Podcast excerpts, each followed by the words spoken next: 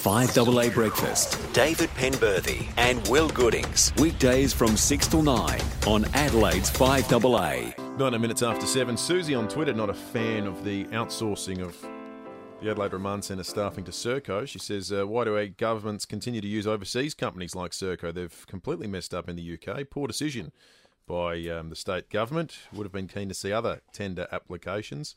Um, and we'll get to some more of your feedback shortly on the Telstra Business and Adelaide North text line as well. You can call us 8223 0000. Speaking of the UK, um, British Prime Minister Theresa May got this rebuke on a curious article of law from the Speaker, John Bercow. This convention is very strong and of long standing, dating back to the 2nd of April 1604. 1604. 400 odd years ago, uh, a law has been invoked which basically says you can't waste the Parliament's time by either asking the same question over and over again or reintroducing the same piece of legislation over and over again. And to anyone who's followed any part of Brexit, you'll know the same thing has happened over and over and over again. Hmm. Makes you wonder, though, about the old laws that are on the books. Could we be getting tripped up by any here in South Australia? Alex Ward is on the line to determine precisely that. Alex, good morning to you. Gentlemen, So 1604, we don't go we don't go back that far, No. Alex. Although we might have inherited some of these these statutes from the old Mother England, mightn't we? yeah, we did actually, and it's the real thing with all of the, um, you know, like the gay marriage.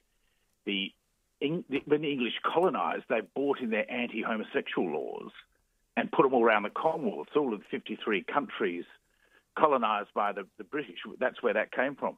Oh, really? Because that's why, like in some countries, like I think Uganda are red hot on it. So that would have originally Absolutely. originally be a, a, a gift from a gift from England. And, and and when you're there and you're sort of saying to me, you should repeal these acts because the English have repealed them, other people have repealed them. They say, no, these are our traditional beliefs. And so they're not. No, the bombs enforced these on you about 200 years ago.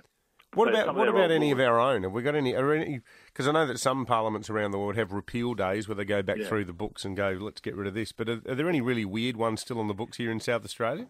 Look, uh, we we do have, we have a few queer ones. Uh, Western Australia beats us because Western Australia did actually go through their criminal law and set up a code, and they still have the offence of challenging someone to a duel.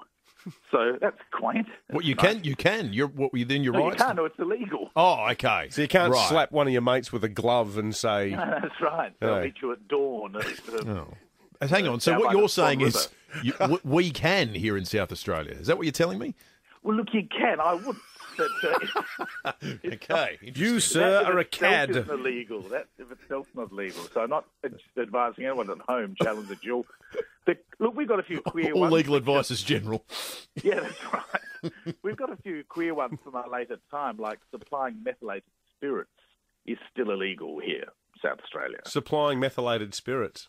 Yeah, and it would be from a day, I guess, when people would consume it as a as a cheap alcohol. But The there old- it still sits there. You know that stuff sends you blind almost instantly? Metho and milk. Mate, I've not drunk it, but I'll, I'll I haven't drunk it either. Hang on. Metho and milk. No, apparently you mix it with milk. But Yeah, it's, milk. it's uh, like beyond, like off the scale in terms of the impact it has on your body. Apparently it's a big thing after the war. Well, that sounds like an entirely appropriate law when you put it that way. No, no, Yeah. it does. It does. So I'm sure the poor old Bunnings aren't going to be taking the meths off their uh, shelves now, but it is on the face of legal. Um, challenging people to, to fight, not duel, that's separate. But challenging people to fight for money is an offence. A few queer ones, like why would you why would you have it as an offence and why would you do it anyway? That consuming dogs or cats is an offence in South Australia. Or supplying cat or dog meat for people to eat. The cat and dog butcher. Oh. Okay? Oh dear. So that one obviously was a problem Oh, at some point. But it, the one, that I just can't bloody work out at all, even if it was a problem at the time, it's still on the books, is interfering with homing pigeons. Interfering with Isn't homing offence? pigeons. Is an offence in South Australia. I can't. I don't know that that's an offence Australia-wide, but How- how- obviously there was What constitutes interfering under the law, Alex? interfering is, isn't defined. Um, that kill, injures, or takes homing pigeon, but interfering with them is the is the term. So obviously, when this was a big deal, I don't know, but uh, it's a law there. But look, with, with that thing in England, I think it, it's it's right for them to go because they just keep inter- introducing the same laws. But old ones we've got here, now an interesting one with Pussy Riot just having been here, is blasphemy. And the Pussy Riot members were arrested uh, in, in Russia and sentenced to jail for two years. Blasphemy in Australia is, in South Australia, is punishable by two years imprisonment as well. Wow. Um, it's, but, and, but if you're in Pakistan, again, this is all laws from the English. It, they use the law of blasphemy really severely. So if I wanted to have a go at you, blokes, I didn't like what you were saying about me on the radio, I would just put it about that you were blaspheming. And then you're in a world of trouble. It's a really serious uh, Hmm. allegation to make where it means nothing to us. Yeah. Well, we, Well, almost nothing, you know. It doesn't mean nothing, but you wouldn't think of anyone going to jail for blasphemy in this day and age in Australia. we've been accused of worse, Alex. Thank you very much. We appreciate it. Alex Ward, excellent. our resident uh, barrister and legal expert on some of the peculiar laws that still exist on the books here in South Australia. 24 after 7.